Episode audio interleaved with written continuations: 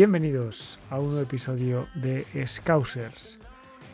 No sé si tenéis vértigo a las alturas, pero si lo tenéis, este no es el podcast que escuchar, porque el Liverpool, desde la pasada jornada, está en lo más alto de la Premier League.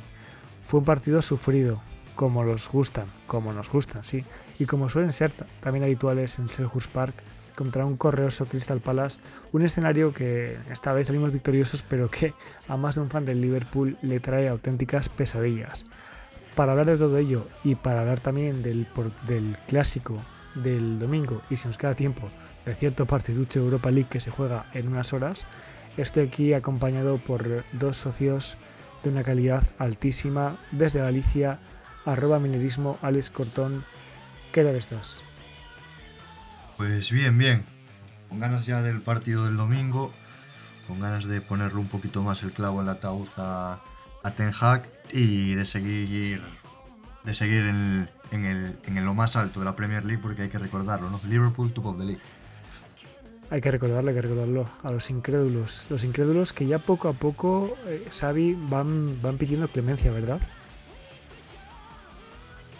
Buenas a todos. El rey ha vuelto. Otra vez volvemos a reclamar el trono. Y cuidado que este domingo, no sé si clavaremos más clavos en el ataúd de Ten Hag, pero puede ser que nos alejemos del segundo. Cuidadito que estamos de vuelta. Tic-tac. Tic-tac. Miau, ¿no? Miau. Se vienen cositas. Se vienen cositas. Yo la verdad quisiera desde aquí agradecer al Bayern Múnich el no haber eh, metido más goles ayer al, al United porque igual si quedas colista y encima te cae goleadita en casa en la última jornada, sí que ya despiden a Tenac y igual habrían puesto a alguien que supiera qué hacer de cara al partido del domingo. Entonces, bueno, em, hablemos ya si queréis eh, de lo que ha sido nuestra, nuestra jornada, hablemos al United, pero bueno, estamos todos de League, pero fue un partido sufrido fue un partido sufrido el que pasamos en Selhurst Park. Eh, un 2 a 1 de nuevo sobre la bocina. Somos el, equipo experto. He visto el meme este de mm, alguien eh, en una silla reclinado hacia atrás, ¿no? Eh, cuando Liverpool, minuto, Liverpool hasta el minuto 75 y luego a partir del minuto 75 ya como que se echa para adelante con la play, ¿no? Para, para ya ponerse a jugar. Lo dijo Klopp, que nunca había visto un partido en el que se jugasen tan más de 16 minutos y se ganase. No sé, chicos, cómo vivisteis vosotros. Alex, ¿pudiste ver el, encuentro? Sí, lo estuve viendo y la verdad que, no me gustó no me gustó nada. Yo creo que tenía razón Klopp cuando hablaba de que fue uno de los peores de las peores victorias del Liverpool en el sentido de, juego y es que no sé. Yo vi a un equipo bastante falto de ideas, la verdad. No se daba creado no se daba creado ocasiones. Parecía que los jugadores que tenían y tienen que destacar normalmente, pues no acaban de encontrarse. Yo creo que al final esta victoria tiene mucho mérito y sobre todo el mérito lo tiene Klopp por los cambios. Yo creo que acierta, acierta de pleno Jürgen al meter a Harvey Elliott y, a Joe Gómez, que me parecen los dos nombres propios del partido.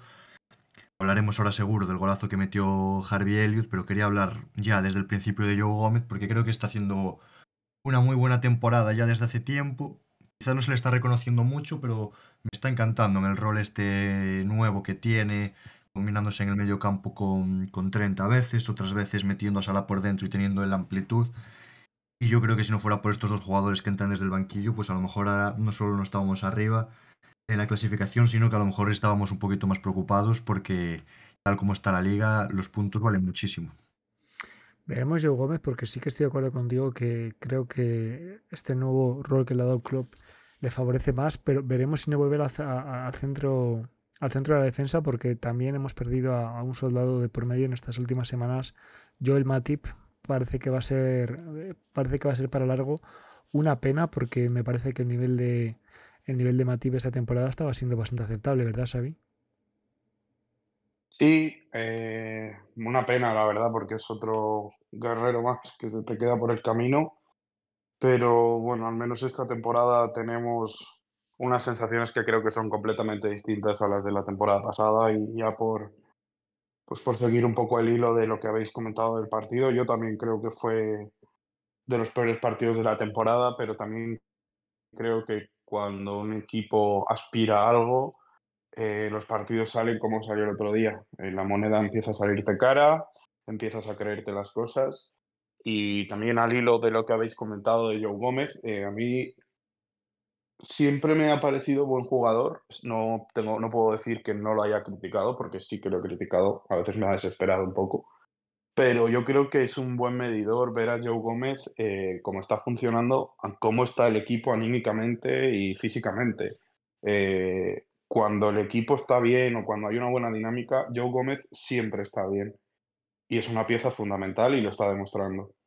Entonces, eh, yo me quedo un poco con eso, ¿no? Con el que a pesar de haber jugado un partido que, es malo para mí, a nivel fútbol es muy aburrido, creo que se nota un poco la falta de, o quizás lo que, la función de McAllister en el campo, ¿no? Da un poco de templanza. Y, me quedo con eso, me quedo con, con que puede ser que esté volviendo un poco el mentality monster Sí, yo creo que, que la verdad el, aguantar 76 eh, minutos tan, tan malos como los que como los que vimos y, de repente hay una tarjeta una tarjeta roja que cambia, cambia el partido. Tarjeta roja que ha sido criticada por cierto por doble tarjeta amarilla. A mí no sé vuestra opinión pero me parece bastante clara la, segunda tarjeta amarilla um, es a Yeu creo ¿no? Sí, pues yo aquí te, te voy a llevar la contraria porque a mí me recordó un poco salvando las, distancias y el tipo de jugadas, un poco la tarjeta roja de Diego Jota en, contra el Tottenham. Fue una tarjeta de la que ya hablamos aquí, bueno, una tarjeta no, de dos tarjetas de las que ya hablamos aquí, y a mí me parece una eh, en este un caso bastante, bastante similar. Yo creo que es bastante, bastante rigurosa, sobre todo la primera. La primera me parece muy cogida con pinzas y yo creo que si la situación hubiera sido al revés, pues a lo mejor ahora estaríamos aquí, aquí quejándonos, ¿no? Pero bueno, la verdad que ya nos estamos acostumbrando en la Premier League a arbitrajes bastante extraños e incluso este fin de semana también eh, en, contra del Liverpool, esos dos penaltis que pita, uno acaba siendo, otro no, pero todo ejecutado de una forma un poco extraña también.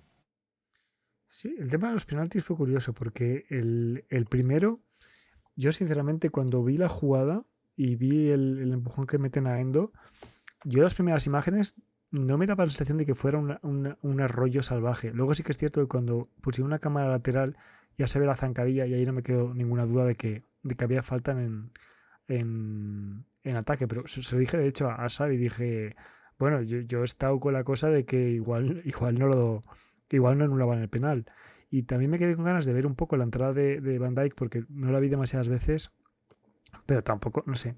Em, ese tipo de... Yo creo que eh, aunque fuera, no fuera falta, es que yo creo que no puedes pitar penalti porque para mí la entrada de Van Dijk no lo es, no sé. Claro, claro, claro, es que ese es otro tema. Es que no sé, no sé si igual, ¿eh? Yo no sé, pues yo no sé si hubiera revisado yo después. Un poco ¿eh? igual. Yo creo que, o sea, yo para, para mí sí que es falta, ¿eh? Para empezar. Entonces, eh, partimos de esa base de que ya para mí no es penalti.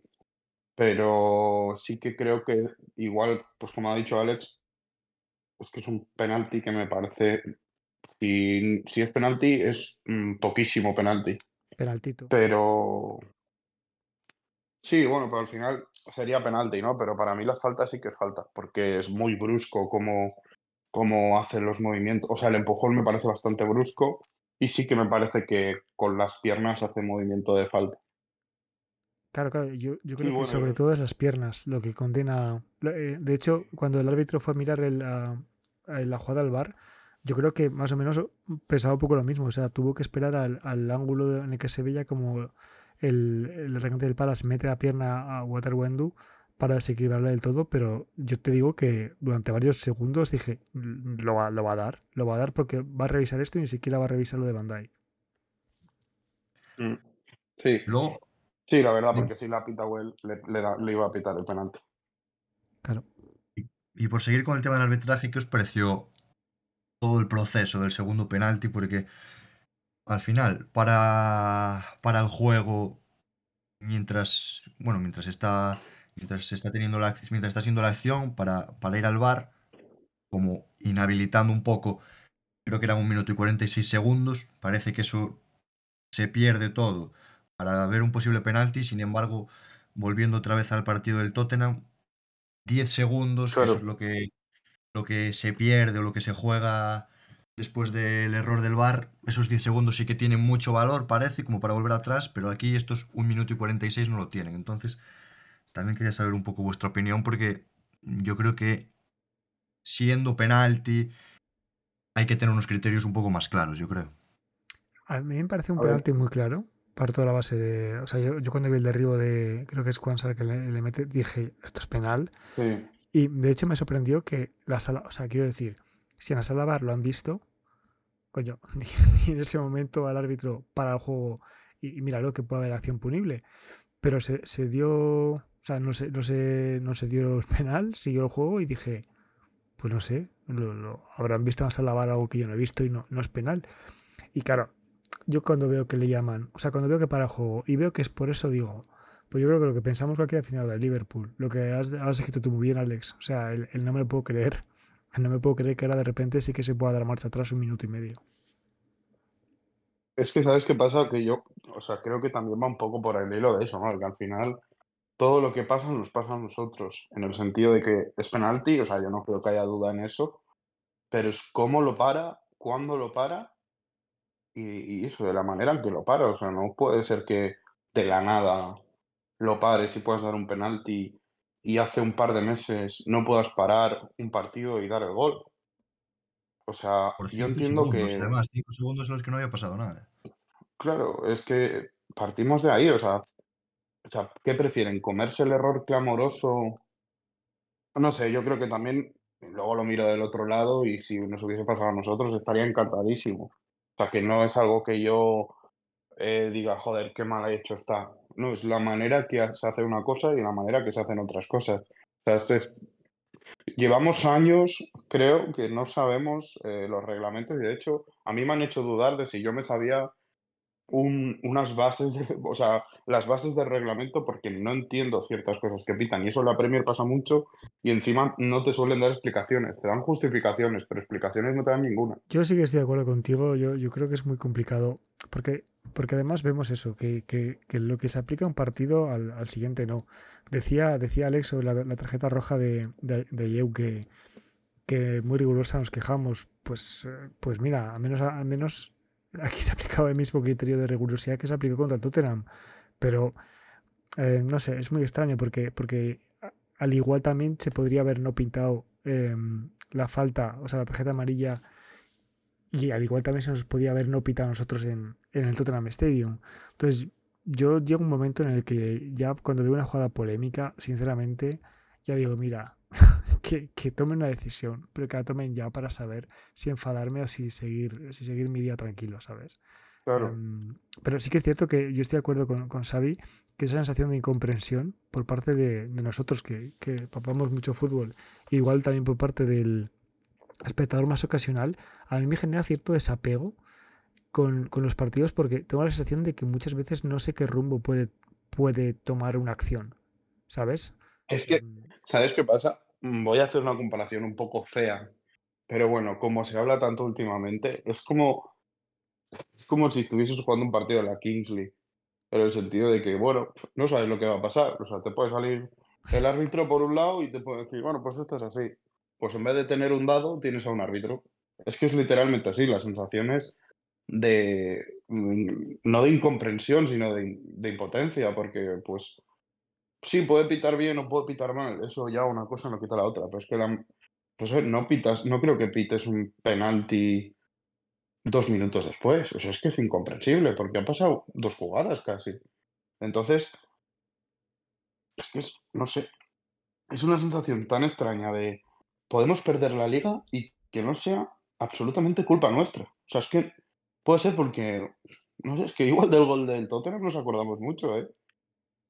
Sí, No es que es una muy situación que es, muy rara. O sea, hay temporadas pasadas en las que un partido como el del Tottenham pues hubiera, hubiera hecho la diferencia entre, entre tener una Mm. Premier más o una Premier menos. Y eso es, es- eso es así.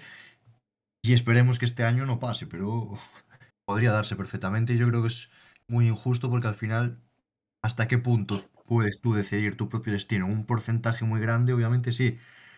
Pero yo creo que mm, competir sin tener la seguridad de que todos los méritos que hagas vayan a ser recompensados, pues es algo que tiene que ser básico en una, una competición como esta. Y es algo que pasa en muchas más competiciones. Nosotros nos quejamos de la Premier League, pero es que, que en teoría es la mejor liga de fútbol del mundo, pero por ejemplo, en otra liga que es la mejor en su deporte, como es la NFL, pasa lo mismo. Los árbitros, Sí. pues cada semana condicionan muchísimo los resultados y, y- y partidos que van a hacer la diferencia pues entre meterte en playoff o no y cosas así. Y yo creo que el problema del arbitraje es un poco global, aunque nosotros obviamente porque esto es un podcast del Liverpool y de la Premier League, pues nos toca hablar sobre ello, pero es un problema, yo creo, grande a nivel deportivo. Y eso que en la NFL son mucho más transparentes, eh. Es que si ya siendo así, imagínate aquí que hacen lo que quieren. Hacen lo que quieren, hay impunidad porque te meten una semana a la nevera y luego te vuelven a dar otro partido de equipos del top 6. Entonces, Sí, bueno, que por cierto, nos este fin de semana nos arbitra un árbitro que estuvo en el partido del Tottenham. Creo que es Dan Cook, el Bueno. famoso. eh, sí que estaba en la lo sala confirmo. bar, ¿no? No, me- no me acuerdo. ¿Estaba? No, no me- no me acuerdo. Creo que sé que estaba en la sala de bar, no, no, no- no recuerdo, sí. sinceramente. Sinceramente, lo que ocurrió. Creo que, que por cierto. creo que es el que avisó de, de que la habían cagado. Ah, bueno, mientras sea que se dé cuenta de los errores, que, que esté cuantas Sí. veces haga falta. Que por cierto, chicos, el gol de Luis Díaz anulado, ¿cuántas repeticiones visteis? Digo, el, No, el- no lo he visto el- mucho. el de Crystal Palace. Pero, ¿no? Yo no vi ninguna repetición tampoco, ¿eh? Ahí lo, ahí lo dejo, ahí lo dejo. Yo no vi ninguna repetición y me parecía muy en línea. Ahí lo dejo, ahí lo ¿Cuál, dejo. cuál nos anularon? Ya no me Justo, acuerdo. justo después de Harvey Elliott, mete gol Luis Díaz. Ah, oh, qué golazo. Sí, sí, sí, sí, fue, fue golazo picadita, Fue fue, golazo. fue un golazo, pero, Sí. pero, pero no, no se vieron repeticiones. Y eso es algo que viene pasando bastante también en varios partidos a lo largo de la temporada de muchos equipos. Y yo, o sea, no lo entiendo, por muy claro que sea el fuera de juego, pon Ponlo. una toma y te ahorras conspiraciones, te ahorras dudas, te ahorras debates, es cinco segundos. Pon la imagen fuera de juego y Sí. nos olvidamos. La siguiente jugada, pero es que al final lo que haces, no mostrándola, es crear este, este debate y que ahora mismo pues estemos hablando de eso, que haya polémicas. Y es una acción realmente simple de- para la Claro. realización. Es que fue el Sí, sí, 3-1, la pero fue el es que sí. 3-1 y, o sea, podía ser el 3-1 y, y al final no hizo falta el gol y porque acabamos ganando. Pero es que imaginaos que la última acción del Palace, Alison no la, no la para, porque fue un paradón. Ya, Ah, ah, y ya, bueno, estoy dando cabezazos. Claro, claro. Por cierto, em, he mencionado el, no- el nombre brasileño. Bueno, está Alison, está Alison Becker a un nivel que siempre ha sido Nos buenísimo. va a dar una premio. Es, es increíble. Las, dos paradas que, las dos paradas que hace. El, el partido al final se, se va a hablar mucho del, del gol 200 de Mohamed Salah. Se va a hablar mucho de, de, bueno, gol y asistencia a Harvey Elliott. Pero es que de nuevo es otro de esos partidos en los que si has visto los 90 minutos, sabes que hay un señor eh, de un atractivo tan alto como su talento, todo se ha dicho, que nos ha dado, nos ha dado tres puntos. Porque nos, nos salva del, del 1-0 con una tajada eh, de portero de balonmano y en la última jugada del partido, después de haber remontado, asegura los tres puntos con, con otra parada baja que, es increíble. La próxima persona, y lo digo aquí en el podcast, que me vuelva a decir que Ederson es mejor que Allison, no sé lo que voy a hacer. O sea, que alguien me diga que Ter Stegen, incluso, es mejor que Allison, es que no sé la que puedo armar. O sea, está detrás de Courtois y ya. Y, porque, y este año no está Courtois y es el mejor del mundo, Allison. Pero sin ninguna discusión. Yo no he visto a un portero bloquear nunca, aparte de Courtois y de Manuel Neuer, no he visto a nadie bloquear como bloca Allison. Es que es una barbaridad lo que bloquea Allison. Es que si tuviesen un equipo que lo ganase todo constantemente, cuidado, ¿eh? Estaríamos hablando de uno de los mejores porteros de la historia, que para mí lo es, pero por escaparate quizás no lo vaya a ser. Pero es una barbaridad lo que bloca Allison. Y lo que para. Mamá. No puedo decir nada más porque es que creo que lo has hecho todo. No sé, es increíble. Alex, igual viendo el partido del, del, sábado te diste cuenta de que, de, de- de que, de- de que tenemos suerte de que esa supuesta lesión haya quedado en cosa de dos partidos, ¿no? Sí, sí, es que además, precisamente cuando, cuando más se nota lo bueno que es Allison es cuando no está, porque yo creo que, bueno, llevamos ya dos años o dos temporadas con este, con este podcast.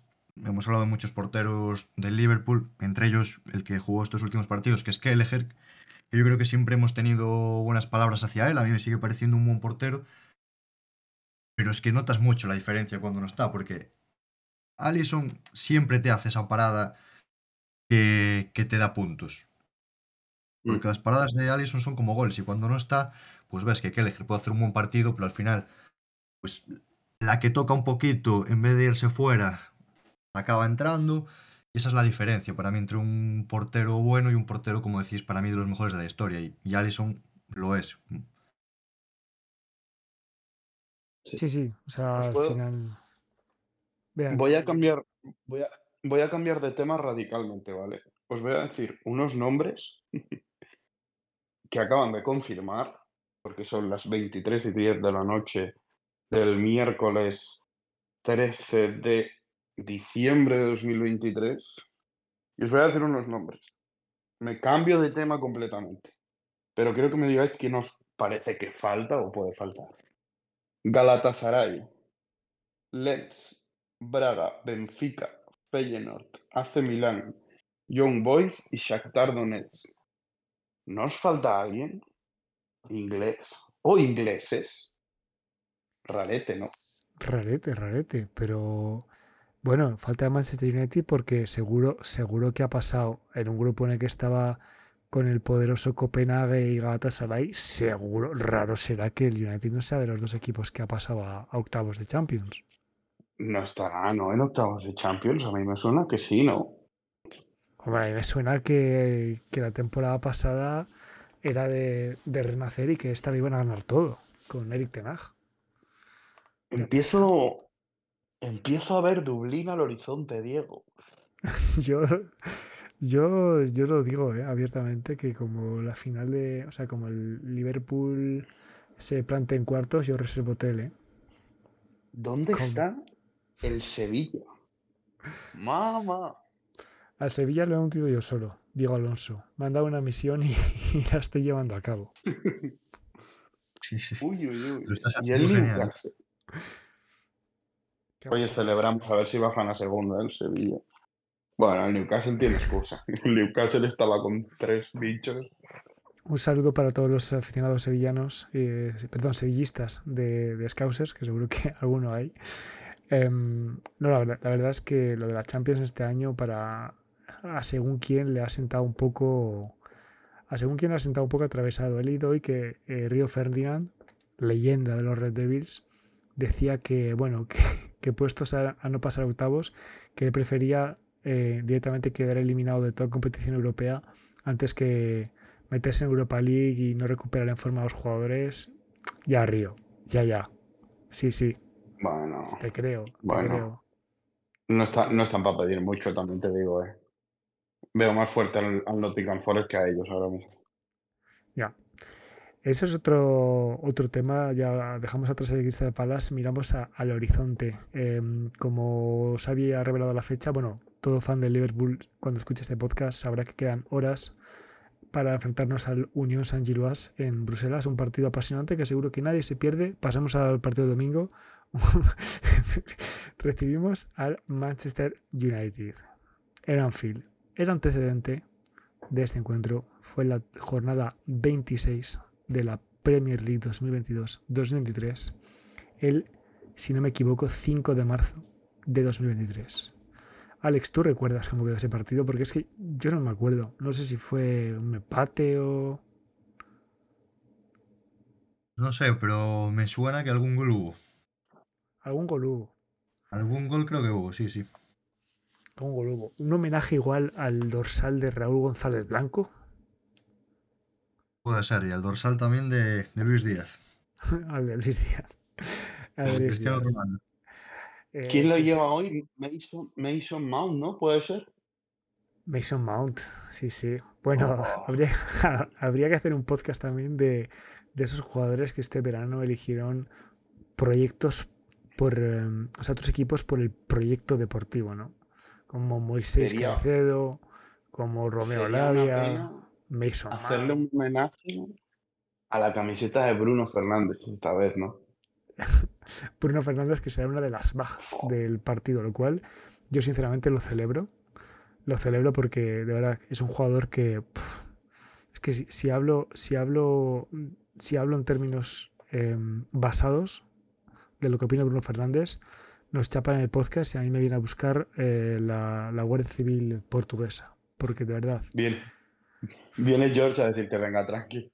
Tranqui un poco, por favor. te lo juro, tío, es, un- es una persona que me cae, no me puede caer peor. En, en- En general, el mediapunta portugués de Manchester suele caer bastante mal en, suele caer en porque Ber- Bernardo Silva es otro que, que cuidado. Sí. Uf. Que hay Es que son niños rata, eh. Qué Sí. horror. Pero yo no sé qué. Mira, yo es un, es un jugador que le. Son esos jugadores que, que, que, pues eso, no soportas. No voy a decir nada más explícito ni violento. Pero mm, soporto menos a Anthony. O sea, Bruno es un jugador que es como Bernardo Silva, que me gusta ganarles, que me gusta que estén en el campo. Pero Anthony no, tío. Anthony no lo soporto, no lo puedo ni ver. Además que me parece malo con Gan... Bueno, y Garnacho otro. Pero Garnacho me parece que es bueno. Pero Anthony es la mayor estafa del fútbol, tío. Tengo unas... Es que de verdad, tengo unas ganas de que los enganchemos el domingo y los ganemos. Bof. Te juro, te juro que te juro que tengo ganas de, de cosas chingonas. O sea, te, te- te lo digo muy en serio, que obviamente no, obviamente sé que el 7-0 no se va a repetir, pero tío, no quiero que se vayan de Anfield con menos de 3. Te lo digo muy en serio, o sea, eh, y, y aquí es donde me di cuenta de, de- de que muchas veces hablamos de las rivalidades, de lo, fácil por, por la generación que somos y en el momento en el que nos hemos enganchado al Liverpool, igual sería tener más tirria al City o tener más tirria al Chelsea, puede, ¿no? Pero, pero lo que se siente en un clásico, saber que, el otro equipo es el que más, eh, el que más ha ganado también en Inglaterra eh, y saber que están en un momento así, es que lo único que piensas es en, es en clavarles eso, lo que decíamos al principio, clavarles el puto último clavo. Es que no puedo, o sea, te juro que desde que, desde que vi el partido, desde que, de que- desde que vi lo que pasó ayer en Champions, llevo 24 horas deseando y se me pone una sonrisa tontorrona de imaginar que les, les volvemos a humillar el domingo. Es que... pff. porque no es ganar. Yo- O sea, a mí un 1-0 cochambroso con gol en el 60 de Salah. Me sirve. Bueno, a mí me A ver, a ver, miraré la Pues clasificación. Yo miraré la clasificación y diré, me sirve. Pero para ese placer, para esa dosis de adrenalina que, que- que nos da el Liverpool cada semana, yo esta, esta semana necesito una sobredosis. No sé si os pasa igual. Y además, yo creo que, que estamos acostumbrándonos ya, porque en estas últimas temporadas ha habido un 4-0, un 5-0, un 7-0, y solo podemos pedir más, ¿no? Claro, claro, es que. Como Yo además, yo además no sé si os pasa. Yo, los partidos con el City, me, me pongo nervioso, pero porque veo que es partido grande, ¿sabes? Que es como, Claro, vale, claro. aquí- Pero es que cuando viene el United o cuando viene el Everton es cuestión de orgullo, tío. O sea, es de- hay que pisotearlos.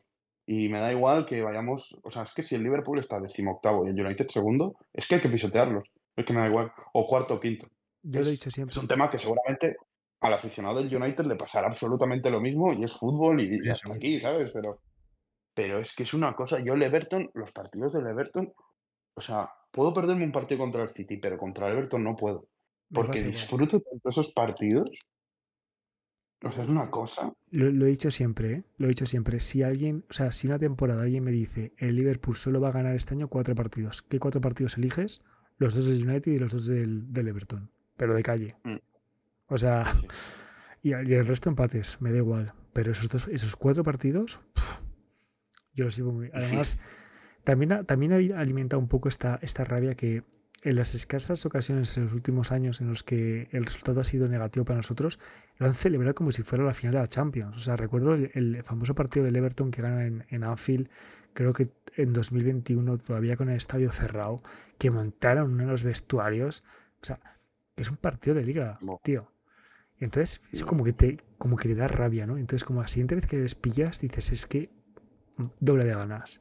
Y al, y al United igual. Y es que luego el domingo nos pueden hacer el partido de su vida y ganarlos, que lo veo un poco difícil por el hecho de que tienen a 30.000 jugadores lesionados y lo hará un poco quizás menos, menos potente, creo yo. Pero es que, es que yo, es que lo del domingo puede ser histórico. O sea, por ganar, porque ¿y si falla el Arsenal? Es que como falle el Arsenal, chicos, es que tendremos un partido de ventaja. Es que yo voy a ir volando ya toda la Navidad. Es que me va a igual hasta el partido del Arsenal. Y que encima el partido del Arsenal es en Anfield. Cuidado, es que cuidado. el Arsenal, el Arsenal lo hablaremos más adelante, pero eh, no sé si visto, nos enfrentamos tres veces al Arsenal en mes y medio. No lo soporto ya. Y no he empezado, ¿eh? Tenemos el, el última semana de diciembre el partido de. No, última semana de diciembre, primera de 2024, el partido de, de ida de Premier League y luego entre mediados de, enero está el partido de FA Cup y luego primera semana de febrero la vuelta en, el Emirates, que es este calendario de la Premier que es un poco bizarro, pero que tiene cosas buenas y tiene cosas malas. Y a mí esto me, pone muy nervioso, ¿eh? porque tres partidos contra el Arsenal de, de Mikel Arteta va a ser, va a ser una prueba dura. ¿eh? Vamos a ganar, empatar y perder uno. Así. Bueno. Eh, no sé, no sé qué. Esto es como eh, Mary, Mary, Fuck Kill, ¿no? O Fuck Mary Kill, ¿no? Con quién te casas. Mm, si me das a elegir entre esos tres partidos cuál se pierde, cuál se empata y cuál se gana, no sé qué decirte. Pues perdemos FA Cup y empatamos y ganamos Liga. Me da igual la Copa si ganamos la Liga luego.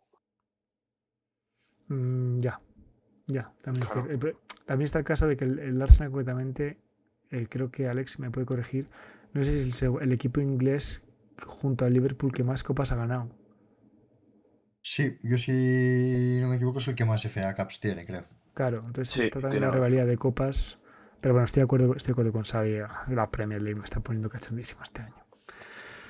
No, y que al final, coño, pues piensa que te metes en semis de la Carabao, pues una copa medio te la aseguras. O no medio te la aseguras, pero es muy difícil que estando en semis, Club no diga, oye, vamos a ganar esto. Y creo que somos el equipo mejor posicionado, o sea, están nuestros hijos, que está el Chelsea por ahí, y bueno, está el Newcastle, que sí que puede venirte con un poco más de ganas. Pero luego, tío, si espabilas un poco en la liga, si salimos de enero, si salimos de todo lo que hay en enero vivos, hemos ganado, ¿eh? O sea, es que, es que lo tengo clarísimo. Pero yo tengo clarísimo porque el Liverpool es un, es un equipo que tiene un bajón el mes de enero mm, bastante histórico en los últimos años. Entonces, claro, claro, además, además en Salah. Salah y Endo. Ah, Endo, la Copa Asiática, cierto. Creo que sí. Pero creo que se pierden tres partidos solo. Sí, pero no, no se pierde uno de Arsenal precisamente, Salah. Sí. Amigo. Sería una pena. Pero una pena que eliminasen a Egipto. El, el, bajón histórico del Liverpool se produce también en años en los que no hay Copa África. ¿eh? Eh, yo recuerdo un año en el que íbamos volando, no sé si fue la 17-18. Fue la 17-18, en la que empatamos contra Leicester, Crystal Palace y, o algo así, y ha tomado por, se te va a tomar por culo la Premier. Entonces, bueno. Sí, pero. Em, no sé, es como este suerte salimos un poco vivos contra Newcastle. Es que, es que son fundamentales estos partidos. Y sí que es verdad que este, yo no sé cómo lo veis, pero veo como al equipo más compacto. Y si fallas a la, pues bueno, son tres partidos. Tienes carne fresca, por así decirlo. Tienes a Harvey Elliott, que está muy maduro esta temporada. Y... Para mí, abrimos debate, Harvey Elliott titular, hoy en día. Es complicado, tío. Porque. ¿A quién quitar? A Gravenberg. Para mí, muy claro. Para mí, Harvey Elliott está siendo de los cinco mejores jugadores del Liverpool en las últimas semanas, Sí, seguro. sí, sí. Y está siendo cada vez que entra, pues mucha, eh, importantísimo a la hora de conseguir el resultado. Yo creo que se está siendo un poco injusto con él, pero. Pero bueno, no sé, es mi opinión. No sé si vosotros lo veis igual. Yo veo que tanto él Yo- como Curtis Jones este año me están dando una confianza al entrar desde el banquillo que no tenía en años precedentes. Yo con Curtis ya la tenía. Sí, y con Curtis sincero. O sea, yo a Curtis, a Curtis le veo muy, muy infravalorado, quizás de los más infravalorados. Pero, pero sí, yo comparto bastante el tema de, de Harvey. Lo que pasa es que es lo que, lo que yo también veo es que me parece muy difícil quitar a alguien. Evidentemente, si es Gravenberg, te diré que sí, pero no sé, bueno, cómo funcionaría Soboslai en la otra banda, que aunque también te digo que no creo que funcione mucho peor porque es otra superestrella. Y, y no sé, no sé, yo también creo que, que por suerte tenemos bendito problema que tengamos este problema, la verdad. Bueno, y, y se va a unir otro al benito problema, porque hemos visto imágenes esta semana de Thiago Alcántara volviendo a los entrenamientos. Un- qué bien. Un, un jugador al que yo sinceramente es precisamente en partidos como Crystal Palace en los que te das cuenta de, de- de lo necesario que, que puede ser su perfil en muchos partidos contra estos equipos correosos que se te encierran atrás, te cuelgan 11 del palo y esos partidos con, con Thiago Alcántara son, son otra cosa, son otra cosa, porque generas muchísimo más peligro. En o sea, alguien como, como Thiago te encuentra una fisura en la muralla de China. Es, es increíble. A ver si yo, Yo, no sé por qué tengo la esperanza, o sea, el mal augurio de que no va a volver. es que no, no hemos sabido absolutamente nada de él hasta ahora. ¿eh? O sea, está de vacaciones. No, a ver Ya cómo vuelve de... ha habido fotos ya en el edificio de las Sí, instalaciones, ha habido fotos ya con, sale la foto de Salah con ropa de entrenamiento, pero a mí me da de que no va a volver pronto y no sé si jugará muchos partidos este año. Porque no sé por qué me da que pueda haber una recaída o algo extraño. Y es hablar por hablar, es un presentimiento que tengo yo, nada de información ni mucho menos, pero no las tengo yo conmigo. Ojalá. Ya, Ojalá. te equivoques, la verdad. Ojalá te equivoques. Ojalá te equivoques Pero porque... yo, yo también lo he pensado, porque aparte no había mucha info. Pero, pero eso el jugador es el típico. Os juro que lo metería. Si vuelve, lo meto en una burbuja hasta el partido contra el City. Lo meto de cierre, subo a McAllister con Soboslai y a campeonar. O sea, es que es un tío que, que es que se va a lesionar en el 65. Pero, pero hasta entonces es un perro, tío. O sea, te corre todo, se tira donde se haya de tirar. Si llega bien y vuelve decente, porque a saber cómo vuelve, que eso es otra. A ver, a ver, porque yo creo que es un tío que si le renuevan un año más se retira ya.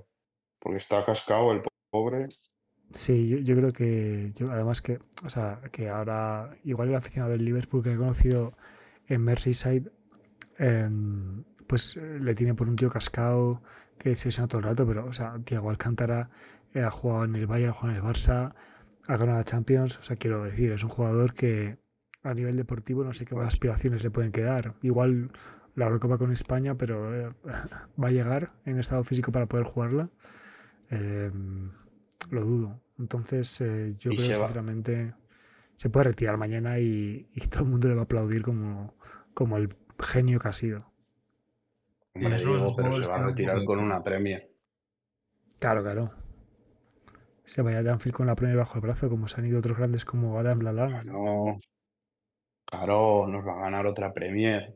Va, a ma- va a ser él, además. Va a marcar el típico 2-1 contra el Barley en su casa. Oh, cómo voy a disfrutar ese partido. Aparte, otra cosa que no hemos hablado. estabas comentando, Que Alex.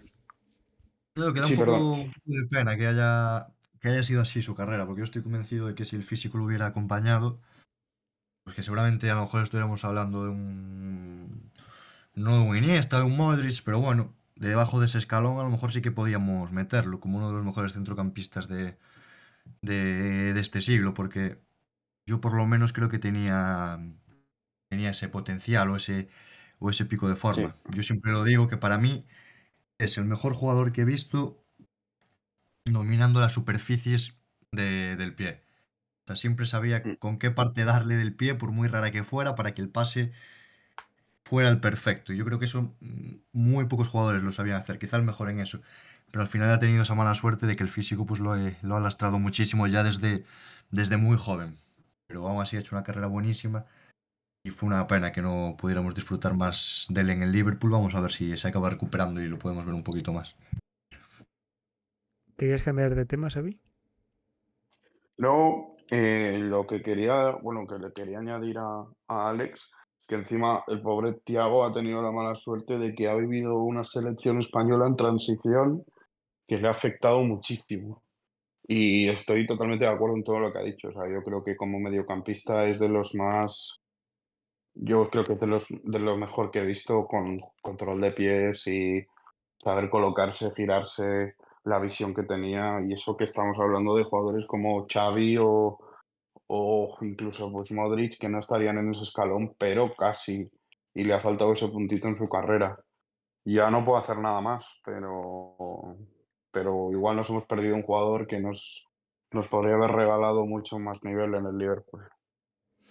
Sí, la verdad es que a mí me, me da mucha pena siempre el castigo de las lesiones y obviamente más desde que viste la elástica roja.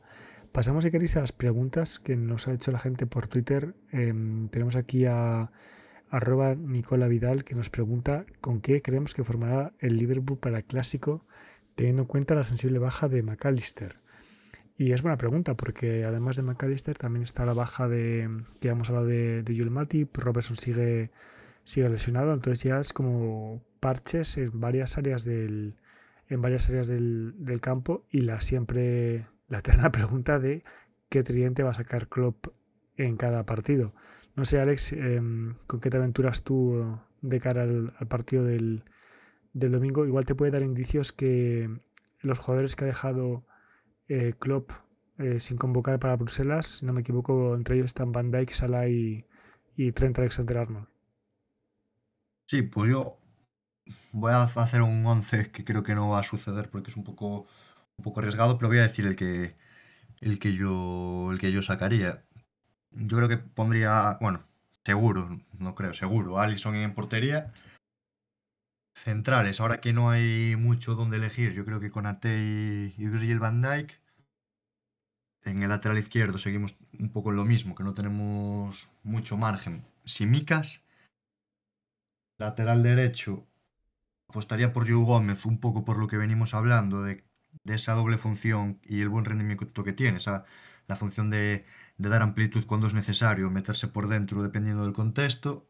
Pivote, Alexander Arnold, creo que para este partido puede empezar ya desde ahí, sin, sin empezar desde el lateral, ya desde el pivote. Y por delante voy a decir a, a y a Curtis Jones. Creo que, que por el tipo de partido veo antes a la entrada de Curtis que la de Harvey Elliott. Creo que Gravenberch no va a entrar. Y Soboslai que es un fijo. Y luego el tridente yo creo que va, va a repetir... O va a repetir, no, perdón. Va, a meter a, a en el sitio de Darwin Núñez y que va que van a repetir Salah y Luis Díaz, a pesar de que Luis Díaz estos dos últimos partidos creo que ha estado bastante gris, sobre todo el, el anterior al del Crystal Palace. No sé cómo lo veis. Un poco raro, pero no sé, es el que antes de, antes de que des el suyo y que no se me olvide, eh, el partido de Costas Simicas en, en contra Crystal Palace me pareció de los mejores desde que es titular. Sí. No sé. Me pareció que estaba muy activo, me pareció que me pareció que estuvo por primera vez a la altura de, de Robertson. A la altura de Robertson igual es mucho decir, pero sí que se le veía mucho mejor controlar los tiempos y se le ve más cómodo cada vez.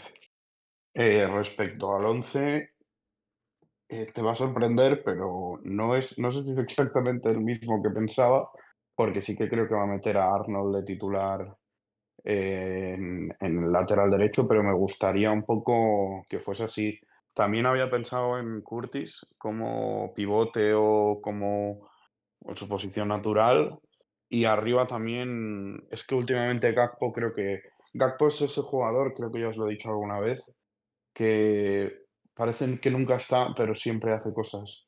Siempre genera, siempre asiste, siempre marca. Y creo que va a tirar un poco por ahí. Va a meter a Luis Díaz, va a meter a Gakpo delante y a Salah. Eh, de la otra manera, dudo mucho que ponga a Endo, porque en el partido contra el Cristal se lo comieron y porque si quiere controlar bien los ritmos Klopp, para estos partidos siempre suele sacar a un Curtis eh, y a esto y a un Cody. Entonces, pues yo tiro mucho por, por, el, por la alineación que ha dicho Alex, quitando igual que, pese a que yo también metería de titular a Gómez, no veo a Klopp metiendo de pivote ahora a, Arnold, aunque debería hacerlo. Hmm. Sí, yo bastante de acuerdo con los dos. Mm, quiero pensar que Núñez podría tener un hueco, pero sí que es cierto que igual para el partido de contra el United em, le veo más entrando en la segunda parte em, a rascar el, octavo el octavo gol del partido. Pero... 8-0 y, celebrándolo como si fuera el, gol que le da el, el No espero menos de Darwin Núñez. Eh. O sea, es que como hay gente que no lo quiere. ¿Cómo no puedes querer a Darwin Núñez, tío? Es increíble, tío. A mí me encanta. Es que es lo que, lo que nos ha faltado estos años. Que alguien que le eche un par de pelotas, tío. Que esté loco, que tío. carisma, tío. Alguien que te da carisma que... Ay, me, me encanta Darwin Núñez. Y aparte otra cosa os digo. O sea, hay mucha gente que duda de él de cara a portería y es normal. Pero es que el día que el fútbol le deje ser feliz, es que se va a hinchar. O sea, es que de verdad, mucha gente... El poste del otro día, tío, es mala suerte. Es o sea, eso es mala suerte. Yo lo siento. Es estar mirado por un tuerto, tío. Pero. Sí, sí. O sea, de verdad. o sea, a mí me, me da motivos para pensar que es la apuesta ganadora. O sea, si realmente han apostado por él, aparte del carácter que tiene, que es lo que dice Alex, es que este tío va a ser muy bueno. ¿Y sabes qué va a pasar? Que si si este club lo llevas en cuatro marmotas, lo venderíamos mañana y pasado mañana se empezaría a echar a marcar goles. Pero menos mal que no, que hay que seguir apostando por él. Yo también lo creo. Yo también lo creo. Desde aquí, Darwin Núñez, que sepas que en Scousers somos tres personas que, que vamos a ser escudos humanos contra cualquier, contra cualquier imbécil que quiera amenazar tu felicidad. O sea, lo digo desde ya. Otra pregunta que nos han hecho en Twitter es Jesús Núñez, que bueno, en realidad nos ha hecho dos. La primera es si con la baja de Matip consideramos que se podría regresar a Sepp van de Berg en enero. Um, Sepp van de Berg que está jugando en el Metz en la Bundesliga y está haciendo buenos números. Y nos pregunta también si es muy complicado conseguir entradas. Bueno, la primera pregunta se la voy a dejar a, mi compañero Alex, la de Sepp van de Berg. No sé qué opinas de, de es neerlandés, si no me equivoco y em, si tú le traerías o no en este mes de enero. Bueno, pues como comenta, como comenta Juan y como venimos hablando antes durante el podcast, pues la situación de los centrales está complicada porque es verdad que está Kwanza, pero perdemos a Mati para, para todo lo que queda de, temporada, parece. que y luego solo tendríamos aparte a Konate y a Van Dijk, entonces la opción de Seb Van de Ver parece que es dentro de las opciones que tiene Liverpool a coste cero de las más la más interesante, porque también se ha hablado estos días en redes de la posible eh, llamada de vuelta a Nathaniel Phillips y a Rhys Williams. Y a Fabio Carvalho en las últimas horas. Sí, pero bueno, por hablar de centrales. Pero son dos jugadores que no han tenido oportunidades en sus equipos. Entonces, si no has jugado en equipos de segundo nivel, parece, parece raro que vayas a jugar en el Liverpool. En el caso de Van de Berry, es un, es un tema complicado, porque es verdad que puedes necesitarlo, pero te compensa traer a un jugador que está siendo titular en una liga top 5 de Europa para que a lo mejor juegue 4 o 5 partidos más en lo que queda de temporada. Entonces ahí el Liverpool tiene que hacer un poco la balanza entre lo que necesita el equipo y lo que necesita el jugador de cara al futuro. Entonces parece complicado. Yo, visto cómo está el equipo, no lo traería, porque al final con Conate, Van Dijk, Kwanza y Gómez, pues yo creo que tienes cuatro centrales. Qué malo será que no te duren toda la temporada. Y así dejas a, a Van de Ver seguir jugando esta temporada en Bundesliga. Está jugando titular y sigue su proyección. No sé cómo lo veis vosotros. Sí, eh, bueno, yo creo que hay que traer a Van de Beek teniendo el nivel que tiene Kwanzaa es un poco tontería porque le corta su proyección y, y cortarías un poco la de Kwanzaa. Pero mucho más allá no, no creo que haya muchos cambios. Yo creo que vamos bien de momento de defensa. Pues eh, respondida la, la, parte de los centrales, me encargo yo de responderte la pregunta de la Premier. Si es muy, si es muy difícil conseguir entrada. Bueno, depende de dos cosas. La primera de a cuánto precio vendas tus órganos en el mercado negro. Y la segunda depende de si eres miembro o no.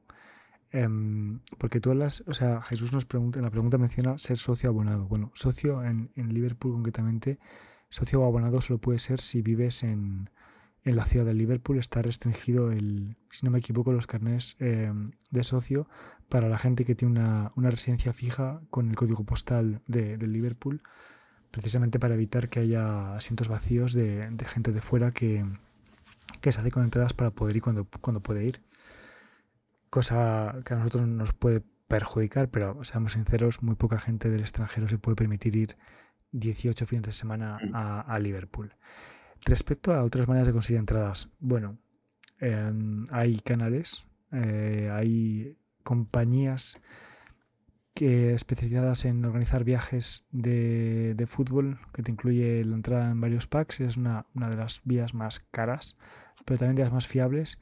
Y luego hay una que no es nunca segura, que es, pero es la más oficial, que es hacerte member del Liverpool eh, que cuesta en euros, no sé desde qué país nos pregunta Jesús, si es desde España, pues que sepas que en euros cuesta unos 26 euros eh, eh, anuales y eso te da acceso a participar en dos sorteos de entradas que se realizan en julio para los partidos de la primera mitad de la temporada y en noviembre para los partidos de la segunda mitad de la temporada. Tú tienes que marcar de esos 10 partidos cada vez eh, cuáles te interesan y entonces eh, pues se va a hacer un sorteo y te puede tocar o no te puede tocar. Que es una putada porque a mí, por ejemplo, me ha tocado dos años de cuatro y concretamente este segundo, por razones mías, no he podido ir.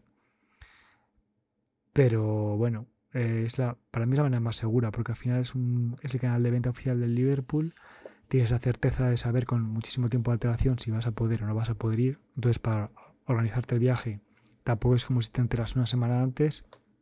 Y al final no pagas ningún tipo de, de sobreprecio porque es el precio oficial del club. O sea, son entradas bastante, bastante, bastante accesibles.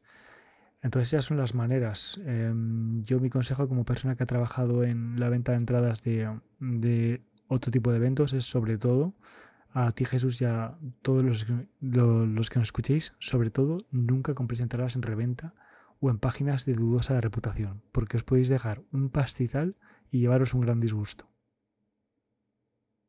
No hagáis como yo, que compré las, las entradas para la semifinal de Champions del Liverpool en mil anuncios. Salió bien. No. ¿Salió bien? Hostia. Salió bien. Es verdad, el estadio de la cerámica, ¿no? Sí. Pues no hagáis como Alex, porque Alex es la excepción que confirma la regla de que muchas veces sale mal. Y si lo hacéis así, como hice yo, pues aseguraros de, de, de pagar, pues, una vez que tengáis las entradas en la mano, etcétera. Sí.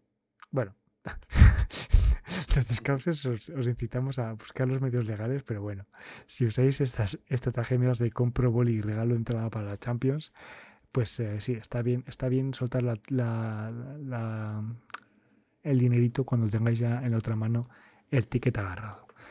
De nuevo, gracias a, a Jesús por, por, su pregunta. Gracias también a Nicola. Recordad que podéis hacernos cualquier tipo de pregunta, sugestión, eh, todo menos insultos en arroba scousers en Twitter y en Instagram. Chicos, no sé si hay algún tema de que queréis hablar. Bueno, ya hemos dicho que hay un cierto partido de cierta competición europea mañana en cierto país que se parece a Francia, pero no es Francia.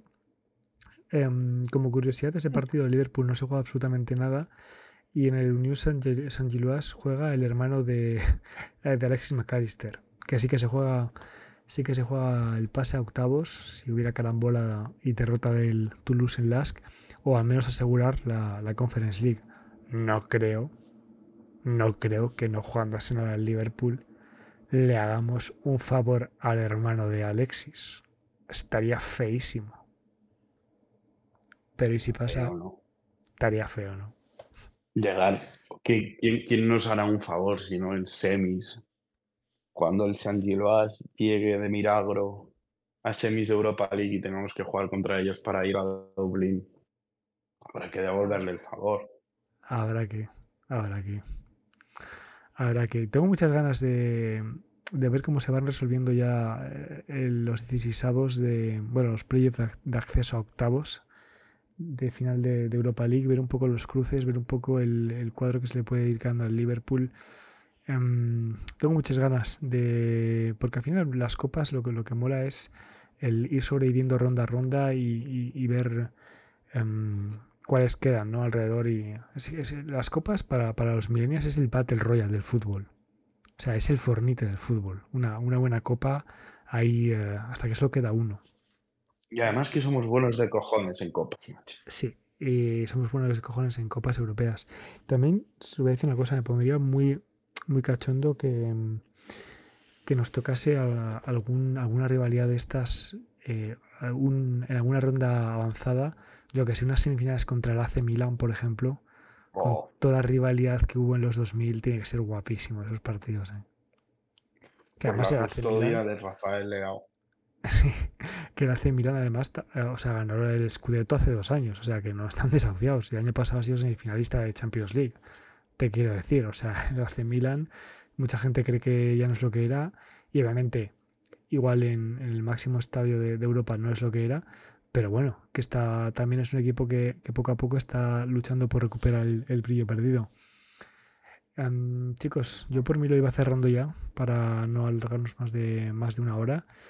Pero bueno, como diría Xavi, la semana que viene estamos intentando hacer podcast cada dos semanas, pero yo creo que habiendo un clásico entre medias, habría que intentar reunirnos la semana que viene.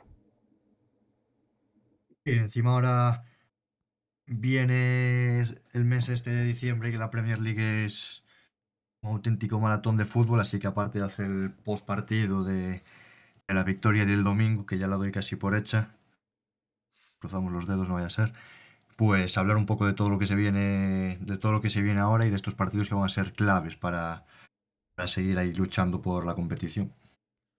Yo quisiera invitar a, la audiencia a que nos siga en arroba causas, porque es posible que este fin de semana apruebe un nuevo formatín eh, de Reels.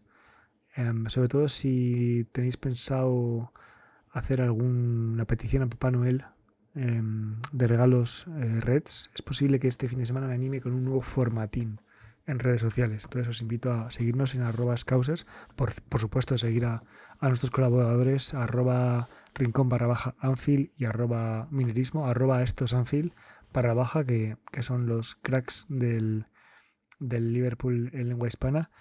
Y bueno, em, no, iba a hacerlo, pero me acabo de acordar de cierto tema y, voy a mencionarlo eh, por poner un, tono serio a, este programa em, que ha sido bastante jocoso, sobre todo lo que refiere a nuestros rivales. Em, en, los últimos días ha habido cierto beef en redes eh, que yo igual he buscado y no voy a entrar en detalles, no voy a decir nombres, no voy a decir nada más. Eh, voy a decir una cosa. Em, el Liverpool actualmente en 2023 tiene ciertos valores y se ha comprometido con ciertas causas sociales y te puede gustar o no te puede gustar, pero es lo que hay. Es lo que hay. Entonces, si te gusta, pues bien. Si no te gusta en 2023, lo único que te puedo decir es que te calles la boca, porque, porque por mucho que no te guste, son los valores del club. Y este, esto viene con los Rainbow Laces, pero también em, pasó con, en su momento con, con, el agacharse o por el Say No to Racism. O sea, hay muchísimas causas todavía. Y, otra cosa que quiero comentar es que a mí esto no me parece. Mm, no me parece una cuestión política, me parece woke o no woke. Es el caso de Rainbow Laces, es una campaña que ni siquiera estaba asociada oficialmente a la Premier League, fue una ONG y poco a poco se ha ido adoptando y es simplemente para favorecer la inclusión de un colectivo o la visibilidad, mejor dicha. Es, es, simplemente eso. O sea, esto no va de. Esto no va de que tú seas gay o no seas gay. Esto va de que todos tenemos igualdad de derechos y, que, hay, que hay que aceptar a cada uno como es. Entonces yo puedo aceptar que a la gente no le gusten los derechos homosexuales, pero también lo que siempre voy a aceptar es que exista gente homosexual y aquí siempre va a tener su casa. Dicho lo cual. Yo voy a añadir una cosa. Yo, yo, si tú que me estás escuchando no toleras a los homosexuales, en mi, en mi casa no tiene sitio. Eso para empezar. Pues sí, pues sí. Y si en 2020, y si en 2023 no entiendes que cada uno puede querer a quien quiera, de la manera que quiera y como quiera, si no te molesta a ti, y si te molesta a ti también, esperemos que no te moleste, y si te molesta que una persona quiera a otra persona del mismo sexo o que no sea como tú o como te han dictado, pues sí es un problema, chico, porque nadie ha venido aquí a molestarte ni a decirte temas ideológicos. Aquí cada uno puede estar con quien quiera y va a tener sitio siempre en todos los sitios. Pero lo que ha de entender es que no todo es como en su mundo personal es. Y ya está, hay que respetar a todo el mundo, fin. O sea, no tiene más misterio. Ni son temas políticos ni nada. Si llevan muchísimos, muchísimos años luchando por una igualdad de derechos y si lo queréis politizar, pues es que os habrán frito la cabeza desde los medios. Pero es un tema de orientación sexual que cada uno puede querer a quien quiera. Fin. Y eso, lo que, sobre todo saco ese tema porque yo lo digo aquí y ahora, y para eso este es mi puto podcast, yo no me voy a callar más. Yo no me voy a callar más y, y no voy a bailar el agua a gente porque porte, tenga de foto avatar el mismo escudo del equipo que comparto. Yo hay cosas que no tengo por qué ver en redes sociales y, y no, o sea, sinceramente, soy arroba de Gologvis por si queréis insultarme, pero que sepáis que yo digo basta y yo no me voy a callar más. Llevo muchos años evitando meterme jaleos en redes, pero yo no voy a ser equidistante con estas cosas ni, ni, voy a poner de perfil. Eh, aquí se acepta a todo el mundo. Si no te gustan los valores que ha adquirido el Liverpool y que ha adquirido gran parte de la comunidad hispana del Liverpool, tenéis otros 800 clubes que elegir en el mundo por ejemplo, podéis iros al, al, campeonato de Arabia Saudita, que creo que ahí tampoco les gustan mucho las banderas, las banderas arcoiris. Ya está, ya está. Hasta aquí el, el minuto serio de, de Scousers. En, espero, espero que no haya sonado muy, muy beligerante, no sé. No sé, no sé. Es que, es, es que, tío, es que pasa una semanita en redes sociales de verdad que todavía me siguen llevando bobos, tío. Todavía me siguen llevando bobos. Así que nada, dicho lo cual, eh, esperemos que os haya gustado este episodio. Ha habido un momento serio al final, pero ha habido mucha sorna a lo largo de todo, de todo el episodio. Nos escucharemos la semana que viene, seguramente después de haber goleado al Manchester United. Y en ese episodio espero que esté de nuevo arroba minerismo Alex Cortón. Perdón, que estaba contestando un WhatsApp. si puedes repetir. Nah, o sea, no, no, no, he, he, dicho tu nombre, o sea, tú despídete como quieras ya. Sí, pues eso. Muchas gracias por escucharnos, seguirnos en redes para, para estar enterados de lo, que, de lo que vamos subiendo, los programas que anunciamos y a ver si la semana que viene, como diría Xavi, nos leemos con la victoria. Y Xavi, pues eh, di, di, di, di, tu frase si quieres y cerramos ya con eso. El rey ha vuelto. El trono ha sido reclamado. Nos vais a pedir clemencia. Estos scousers.